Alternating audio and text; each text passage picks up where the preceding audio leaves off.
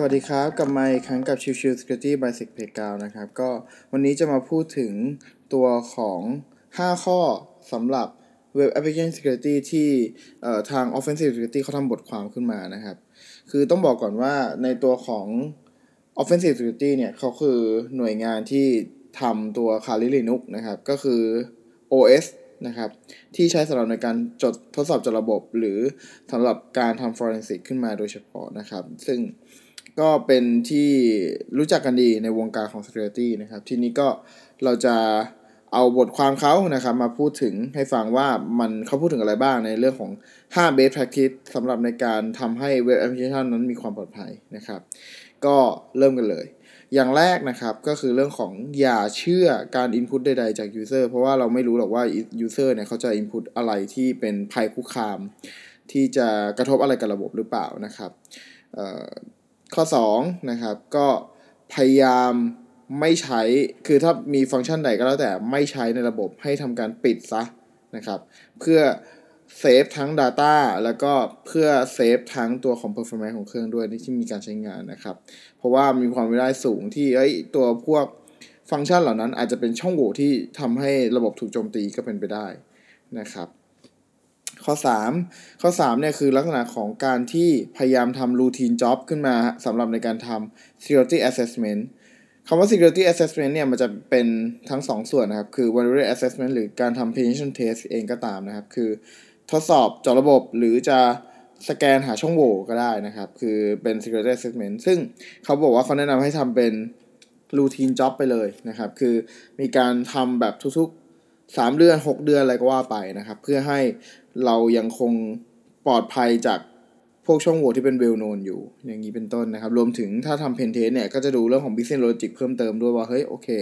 ลักษณะของการทำพวก business logic ยังโอเคอยู่ไหม มีอะไรที่น่าจะต้อง concern หรือเปล่านะครับ ก็เป็นเรื่องของข้อ 3 นะครับ security assessment ข้อ 4 คือ invest in ongoing cyber security training คือหมายความว่าส่งทีม ไม่ว่าจะเป็นทีม developer หรือทีม pen test นะครับ คือทีม Security ภายในองค์กร หรือจะเป็นทีม Developer เองก็ตามไปเรียน Cyber Security ซะ เพื่อให้เขาเห็นว่า เฮ้ย อ๋อ โอเค การโจมตีที่มันเกินขึ้นณปัจจุบัน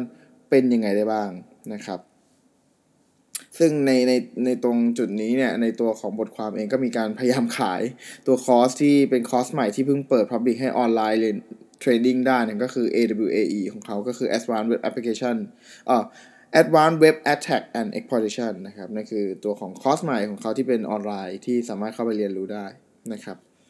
โอเค มาถึงข้อ 5 นะครับ ข้อ 5 คือเรื่องของ create a bug bounty program คือนอกเหนือจากเรื่องของการทำ routine job แล้วอะครับมันมีความเป็นไปได้ที่ attacker จะโจมตีเมื่อไหร่ก็ได้ถูกไหมครับ ดังนั้นเนี่ยเราก็พยายามจะหาช่องโหว่ที่อาจจะถูกเข้าถึงได้เสมอ คือต้องบอกว่าก่อนหน้านี้เนี่ยเราพูดถึงตัวของการทำ pentest กับแฮกเกอร์แตกต่างกันยังไงไปแล้วถูกไหมครับ คือการ ที่เวลาแล้วก็ scope เวลาหรือลักษณะของการโจมตีมันจะค่อนข้าง scope แคบกว่าของการทำของการโจมตีของแฮกเกอร์เอง ดังนั้นเนี่ยบัคบ o ลตี้โปรแกรมก็จะช่วยตอบโจทย์ในเรื่องของลักษณะที่ว่าโอเค เปิดเพิ่มมาเลยว่าเวลาจะคุณจะใครอยากจะแฮกเมื่อไหร่ก็ได้ ขอเพียงแค่ว่าถ้าคุณเจอช่องโหว่คุณมาแจ้งฉันซะ แล้วเดี๋ยวฉันจะให้เป็นรางวัลไปให้ เป็นรางวัลเป็นเสื้อเป็นเงิน หรือเป็นสติกเกอร์แล้วแต่นะครับแล้วแต่องค์กร ก็อันนี้ขึ้นอยู่กับลักษณะขององค์กรนั้นว่าเขาจะสนับสนุนบัคบอตี้โปรแกรมขนาดไหน มีทุนขนาดไหน ที่จะสนับสนุนในส่วนนี้นะครับ แต่ว่าก็เป็นถือเป็นส่วนหนึ่งที่ที่ยังจำเป็นจะต้องมีนะครับ คือเรื่องของบัคบอตี้โปรแกรมซึ่งณปัจจุบันตอนนี้เนี่ยมีบริษัทมากมายนะครับ ที่มีไม่ว่าจะเป็นเรื่องของ Google Facebook Twitter หรืออะไรก็แล้วแต่พวกนี้เขาก็พยายามมีบัคบอตี้โปรแกรมอยู่เสมอนะครับ โอเค วันนี้ขอเล่าเพียงเท่านี้นะครับสำหรับวันนี้ ขอบคุณมากที่เข้ามารับฟังสวัสดีครับ